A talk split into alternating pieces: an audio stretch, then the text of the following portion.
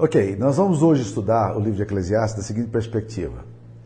Eu quero demonstrar no livro de Eclesiastes como o, o, o amor ele tem uma capacidade imensa de progressão.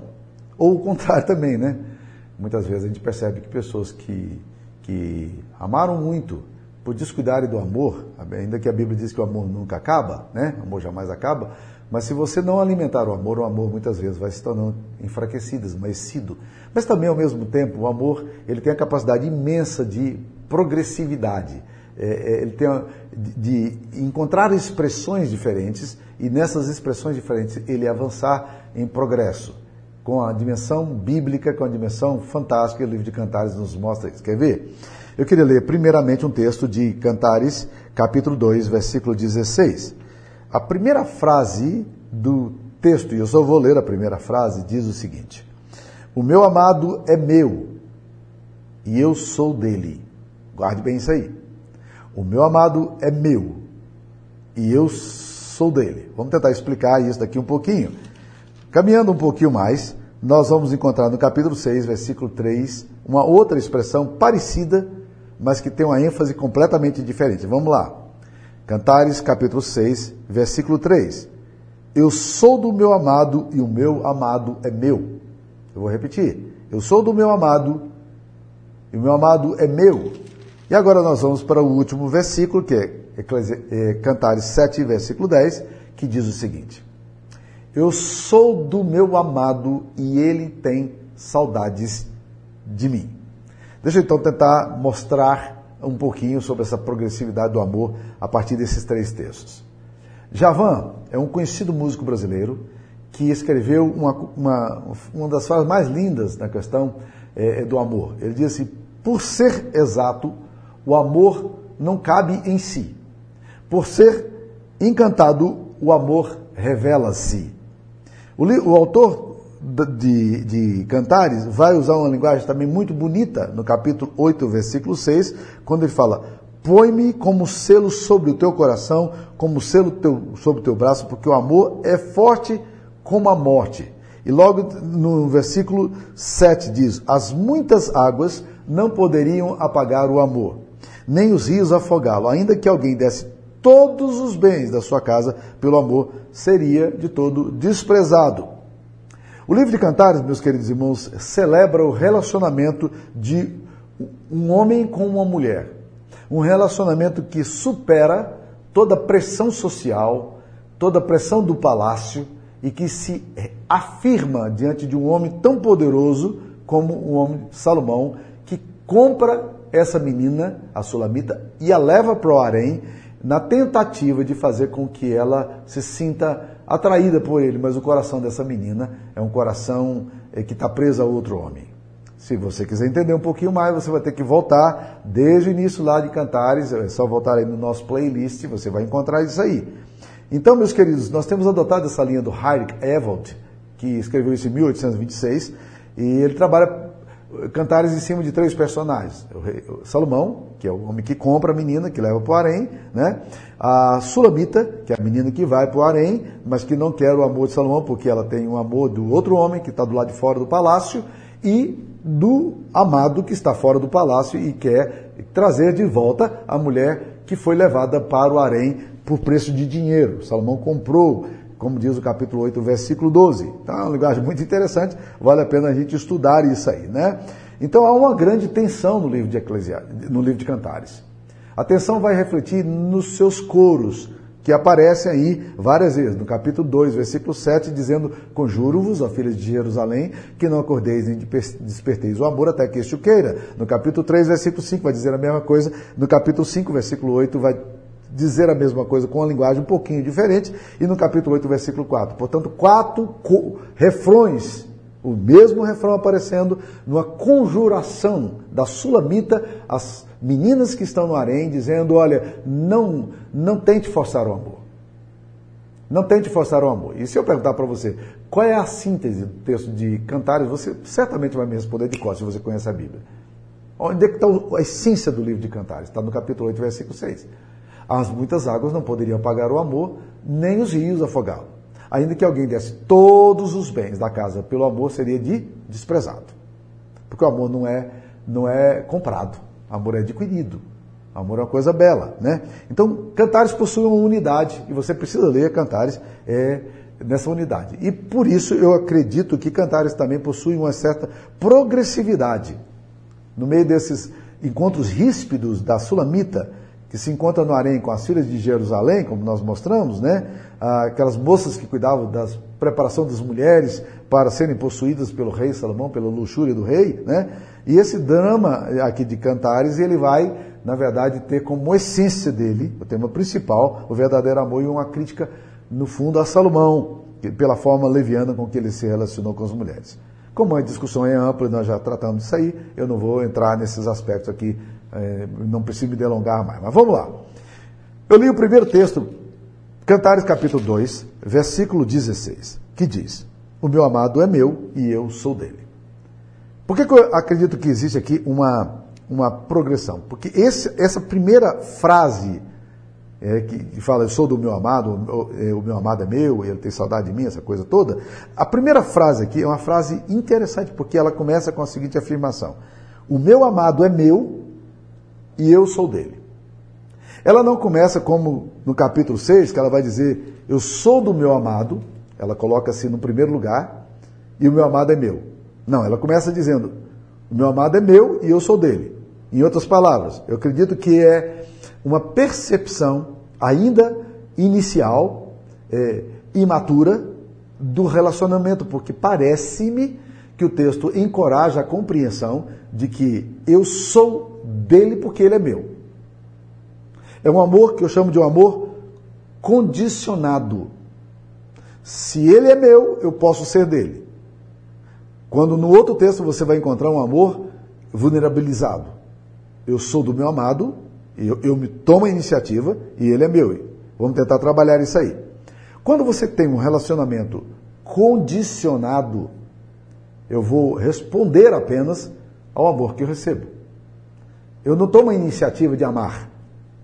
Eu apenas correspondo e reflito o amor que eu recebo. Eu acredito que é exatamente isso que acontece nos casamentos. Os casamentos possuem muito essa coisa, principalmente no nosso, na nossa época, onde o narcisismo e o egocentrismo é tão manifesto. As pessoas entram nos relacionamentos de casamento com essa compreensão equivocada de que eu só vou dar-me se ele se der. Que o outro tome a iniciativa e eu corresponda a essa iniciativa dele. Mas isso é um problema. Por quê? Porque você entra no amor, no casa, na relação de amor, numa relação em que você é 50% e o outro é 50%. E não vai dar certo. Sabe por quê? Porque o amor não é 50% meu e 50% do outro. O meu amor tem que ser 100% meu. Se você perguntar à minha esposa, quem é que mais se sacrificou no relacionamento entre eu e ela, depois de 40 anos de casado, ela não tem nenhuma dúvida. Ela se sacrificou muito mais por mim do que eu por ela. Se você perguntar para mim, eu não tenho nenhuma dúvida também. Eu me sacrifiquei mais do que ela no nosso relacionamento. Está entendendo como a nossa linguagem é uma linguagem narcisista? Quando ela diz aqui, o meu amado é meu, e eu sou dele, ela está dizendo, eu só sou dele porque ele é meu. Porque ele tomou a iniciativa de me amar, eu correspondo a esse amor. Eu gosto muito de uma frase de Exupéry, que escreveu O Pequeno Príncipe. Ele diz o seguinte: o amor verdadeiro começa lá onde não se espera mais nada em troca. Esse é o amor verdadeiro. Ele começa lá onde não se espera mais nada em troca. Então, quando você ainda está numa relação cujo afeto está condicionado ao que o outro dá, isso pode trazer muito problema. A Sulamita diz aqui na primeira frase: meu amado é meu e eu sou dele. O outro precisa me amar primeiro para que eu o ame. Eu sou dele e só sou dele porque ele me amou. Eu dependo de uma afirmação dele em direção a mim para que eu corresponda a isso aí. Eu me darei se ele me se der a mim. Eu serei dele se ele for meu. Então, ele que trate de fazer alguma coisa para que eu possa corresponder, porque eu sou apenas espelho. O meu amor não inicia nada. Eu apenas correspondo a algo. É o tipo de amor que não se arrisca a doação, que não permite entregar-se enquanto o outro não se entrega. Então me parece que, num primeiro momento, é isso que ela está dizendo. O meu amado é meu e eu sou dele. É um amor condicionado. E este esvaziamento do sentido do amor enfraquece o afeto. Como um, um, um outro poeta disse, o amor, tal como existe na sociedade, não passa da troca de duas fantasias e do contato de duas epidermes. Então, o problema desse tipo de amor é que todas as vezes que nós esperamos um favor em troca, um agradecimento, um elogio, uma recompensa, nós começamos a formar em nós um palco para muitas frustrações porque nós temos expectativas. E nós não queremos nos vulnerabilizar, nós não queremos nos entregar, nós não queremos nos render. E o verdadeiro amor começa quando você não espera mais nada em troca. Você faz voluntariamente, tomando a iniciativa e se entrega porque você ama. O poeta Manuel Bandeira faz um, tem um poema lindíssimo que ele diz o seguinte: Escuta, eu não quero contar-te o meu desejo, quero apenas contar-te a minha ternura. Ah, se em troca de tanta felicidade que me dás, eu te pudesse repor. Eu soubesse repor, no coração despedaçado, as mais puras alegrias da tua infância.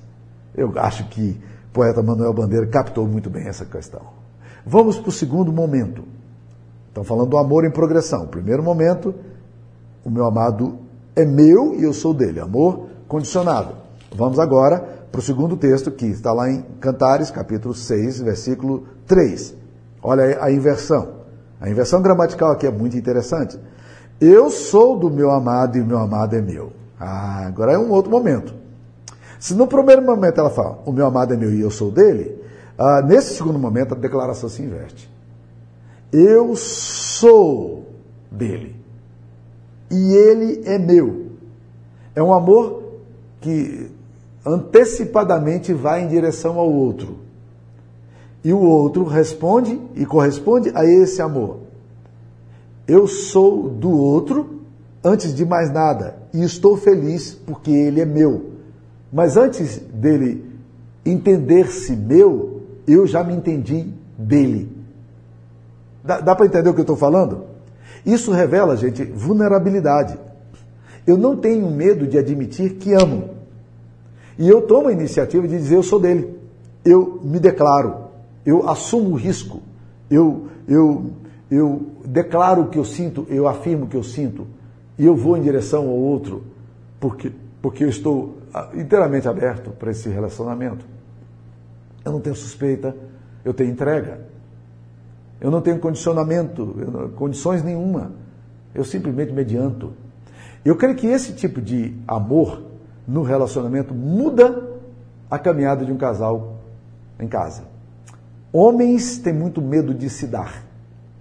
Muito medo de se dar, de se entregar, de se vulnerabilizar. Ah, mas se eu fizer isso, aí ela, ela não vai valorizar. Não, é o contrário. Se você fizer isso, ela vai te valorizar. Por isso que o amor, ele é tão importante para a mulher. É tão interessante que a gente faça isso. Tem muitas mulheres que têm medo de homem e não se entregam ao homem. Porque ouviram tanto isso, ah, foram tão condicionadas a isso, discutiu tanto isso em rodas de amigas, ouviu tanto isso da avó, da tia, da exploração, do abuso do homem com relação à mulher, que agora ela tem uma relação de suspeita com a mulher, então ela entra no relacionamento dizendo: se não dá certo, eu vou embora, mas eu não vou me entregar. E essa ausência de iniciativa, de dizer, eu sou dele, antes que ele me diga que ele é meu, ou que eu tenha consciência de que ele é meu, essa entrega é o que vai fazer com que, porque as nossas defesas não estejam mais presentes, a nossa resistência não se manifeste e a gente possa amar com liberdade. Eu não sei se está fazendo sentido o que eu estou falando aqui para você, mas esse é o amor de Deus. O apóstolo João afirma-nos, na primeira carta dele, 1 João 4,19, lá ele diz o seguinte: Nós amamos a Deus, por quê? Porque ele nos amou primeiro, 1 João 4,19. Nós amamos porque Ele amou primeiro. Quem tomou a iniciativa de nos amar primeiro foi Deus.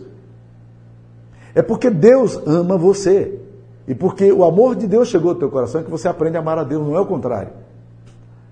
Não é você aprende a amar a Deus, você ama a Deus e aí Deus agora, comovido, ele ama você como resposta. Não. Deus não espera o seu amor para ele dar o seu amor. Ele dá o seu amor voluntariamente. O apóstolo Paulo, quando entende o amor de Deus, ele diz que o amor de Cristo o constrangia. Gera constrangimento, porque o amor dele é tão sem defesas, é tão vulnerabilizado que ele vai para uma cruz.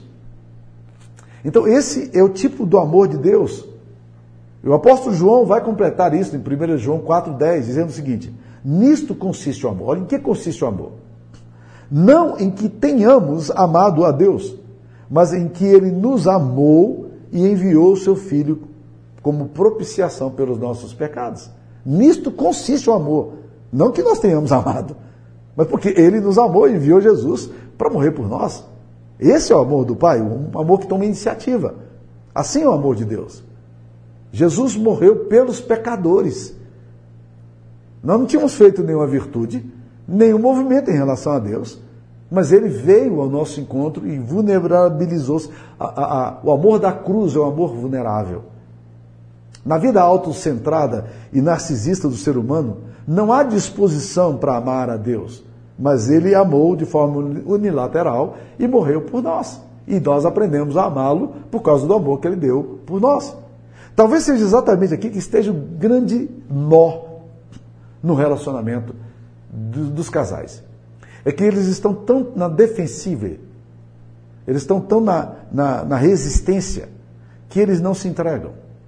Eles estão armados o tempo todo. Eles ainda estão na primeira fase imatura de um amor condicionado. Eles não avançaram para uma fase mais profunda de um amor disposto a entregar voluntariamente, tomando a iniciativa sempre de amar. Por isso que esse texto aqui me surpreende na construção gramatical dele quando ele diz eu sou do meu amado e o meu amado é meu, bem diferente do primeiro texto quando ela fala o meu amado é meu e eu sou dele. Então assim deve ser a união de um homem com a mulher. Ah, uma frase que eu li, que achei interessante, diz o seguinte: casamento é uma troca de várias razões. Para dar certo, temos que fazer concessões. Seguimos fazendo tantas concessões que um dia não sabemos se ainda respiramos as mesmas ideias ou se apenas fingimos. Né? O autor colocou essa de forma é, é, é, jocosa. O amor não pede nada em troca. Ele pede somente a oportunidade de nascer dentro de cada um de nós. Esse é o amor de Deus. No amor não há troca, não há posse, não há jogo. Amor é doação. Ou seja, você dá, se dá pelo simples desejo de querer bem, não sem esperar nada em troca. Você inicia o jogo, você inicia a relação. Né? Vocês estão percebendo, na minha concepção, na minha percepção, como há uma, uma, uma construção, como há uma progressão de amor aqui? De um amor que começa condicionado para um amor que passa para uma vulnerabilização e de uma entrega completa doação, onde você diz: Eu sou do meu amado. E como resposta, o amado é seu. Você quis tanto que ele fosse seu, e você nunca se entregou, e ele nunca se tornou seu. Mas agora, quando você se torna dele, ele é seu. Lindo, não é? É fantástico isso. Mas vamos ao terceiro texto, é, que está no capítulo 7, versículo 10, que eu creio também que revela uma progressão. Então vamos lá, progressão, né? É, no capítulo 7, versículo 10 diz: Eu sou do meu amado e ele tem saudades de mim. Vamos, vamos tentar entender o que, o que, me parece que esse texto sugere.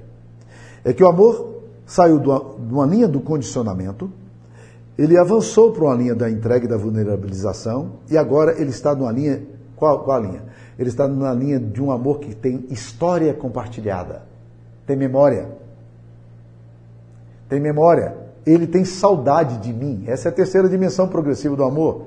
Nessa fase, nós encontramos um amor que construiu com o outro uma série de reminiscências. Como disse o, Peninha, numa das músicas dele, fala assim: saudade é melhor que caminhar vazio. Saudade é melhor que caminhar vazio. Essa coisa interessante, esse tipo de amor que tem experiência, tem caminhada dois, que construiu memórias, tem fotografias juntos, que tem saudade um do outro. Saudade tem a ver com história, meus irmãos. Só tem saudade quem vivenciou. Ou você, você não pode ter saudade de algo que você não viveu. Você só pode ter saudade de algo que você viveu. E essa sulamita agora, lembrando do amado dela que está fora do palácio, ela diz: ele tem saudade de mim. Não é o rei que tem saudade dela, porque o rei está no palácio. Se tem saudade é só encontrar. Não. O amado dela está fora do palácio. Com muita saudade dessa menina que foi levada, foi arrestada, foi comprada para estar no harém do rei. Mas ela tem saudade. Por quê? Porque ela se lembra das coisas maravilhosas que ela já vivenciou com ele. E ela, e ela começa no capítulo 7, versículo 2, falar dessas memórias. Levantemo-nos cedo de manhã para ir às vinhas, vejamos se florescem as vides, se se abre a flor, se já brota as omeiras. Ah, eu, eu lembro disso, de, das nossas caminhadas no meio dos, dos passos, no meio da, da, dos bosques, né? E ela diz: Eu vou te dar o meu amor ali. Ali naquele lugar, de tantas saudades e tantas lembranças, eu vou te dar o meu amor. No capítulo 7, versículo 3, ele fala: As mandrágoras exalam o seu perfume. Exalam o seu perfume. Lembre-se que mandrágoras são plantas que na, na simbologia oriental, e da nossa simbologia também, é, são plantas relacionadas a, a algo erótico. Né? A algo erótico. As mandrágoras exalam o seu perfume e as nossas, e às nossas portas há toda sorte de excelentes frutos novos e velhos, eu reservei para você, meu amado. Eu estou, olha, eu estou aqui fervendo de amor, apaixonado por você, doido para te encontrar, para te dar um abraço, doido para ir para a cama com você. Eu tenho saudade de você. E você está longe de mim, mas eu tenho muita saudade. Eu lembro das coisas que nós vivemos juntos. Eu lembro com saudade de, de como nós caminhamos. Então, tem saudade, gente, quem percorreu uma história, que acumulou experiências juntos e isso constrói saudade. Uma, Mário Quintana diz o seguinte: o tempo não para. Só a saudade que faz as coisas pararem no tempo. A saudade faz as coisas pararem no tempo. A saudade é a nossa alma dizendo, como diz o Rubem, Rubem Alves, a, a saudade é a nossa alma dizendo para onde ela quer voltar. A saudade revela a maturidade que faz projetar no presente aquilo que, sendo belo, não se perdeu na história. Na medida em que nós envelhecemos e caminhamos juntos, nós nos tornamos testemunhas da história um do outro, nós temos memórias, surge cumplicidade no melhor sentido da palavra. Portanto, essa frase, o meu amado tem saudade de mim, revela a dimensão do aprofundamento. Não dá para construir projetos individuais mais, nós não somos dois seres separados, distanciados, mas somos pessoas que nos amamos e que construímos uma peregrinação, que cremos e concordamos e que viver sozinho não faz sentido e que fazer sozinho já não é ser pleno. E nós precisamos lembrar, meus queridos irmãos, que ele tem saudade de mim porque nós permitimos que o outro penetrasse nos arquivos da nossa memória e hackeasse o nosso software. É por isso que nós temos saudades. É por isso que nós temos saudade. Então, é, é, é, dá para entender aí? Percebe? O amor maduro é um amor que já tem história junto. O amor maduro é aquele amor que se construiu junto. O amor maduro tem fotografia junto. O amor maduro tem casos para contar. Tem histórias engraçadas e tristes para relatar. Viveram juntos, oraram juntos, sofreram juntos, se apaixonaram, tiveram crises. Mas tudo isso é importante para construir memória. Alguns anos atrás eu encontrei com uma pessoa que me disse o seguinte: Pastor, eu estou apaixonado por Cristo. E um dia desse atrás eu estava pensando nisso e foi uma, uma experiência ruim, porque eu, eu falei para a pessoa do meu amor por Jesus, é, do meu encantamento por Cristo. E essa pessoa virou para mim e disse: Ah, isso é, é, é o primeiro amor. Você é nova convertida e esse é o primeiro amor. E ela disse: Pastor, eu tenho medo de perder esse primeiro amor. Eu queria manter no meu coração esse amor é, que eu tenho hoje por Jesus. E eu virei para essa pessoa e disse para ela: Você está casada há muito tempo com seu marido, correto? Ela disse sim. Eu disse para ela: Você ama do mesmo jeito que você. Você ama o seu marido do mesmo jeito que você amou quando no princípio o conheceu? Ela disse: Não. Eu amo de forma diferente, eu amo mais. Eu falei, mas o seu amor, ele é tão apaixonado e intenso quando era no início? Certamente não. Por quê? Porque o seu amor agora é maduro. Ele é diferente. Não deixa de ser mais profundo. Apesar de ser menos apaixonado, ele não deixa de ser mais profundo, pelo contrário, ele é mais denso, mais intenso, mais, ele tem raízes mais, mais profundas. E é assim, meus queridos irmãos, que eu percebo também a nossa relação com Deus. Talvez a nossa relação com Deus não seja é, é, mais apaixonada, mas ela deixa de ser sólida? Não necessariamente. Nós não podemos esfriar o nosso amor, mas a gente precisa sempre estar alimentando esse amor para que esse amor ele sofra essa progressão é, em direção a Deus. E uma das maiores progressões que a gente pode experimentar na nossa relação com Deus é quando você, que se apaixonou tanto por Jesus no início do seu, do, da sua conversão, agora olha para a sua história e você olha para o amor que você tem por Jesus e pelo amor que Jesus tem por você. E você percebe a densidade desse amor e as experiências que você tem com Cristo. E como essas experiências estão marcando a sua história, estão construindo a sua família, elas solidificaram aquilo que você é hoje, fizeram de você quem você é hoje. Por quê? Porque você um dia amou. Talvez o seu amor no início fosse um amor assim, do tipo. achando que você tomava iniciativa. Mas depois você entendeu que não, era o contrário. Deus é que tomou a iniciativa. Mas agora você já está numa fase muito mais profunda é de que você olha para o seu retrovisor e vê Deus caminhando por meio de Cristo na sua história, na história da sua família, edificando o seu lar, abençoando a sua vida e construindo essa história maravilhosa que Deus, somente Deus pode fazer. Que o amor seu pelo seu marido, pela sua esposa, progrida. E que, pelo, que o seu amor por Cristo progrida. E que você sempre entenda que nós amamos a Deus porque Deus um dia vulnerabilizou-se e nos amou primeiro. Que Deus te abençoe. Eu queria orar. Deus, ensina-nos a amar como Cristo amou a igreja, como Cristo nos amou, entregando-se voluntariamente, entregando-se de forma tão vulnerável, para que nós pudéssemos conhecer o grande amor dele por nós e assim aprendêssemos a amá-lo. Aplique essa verdade em nós, em nome de Jesus. Amém. Deus abençoe você.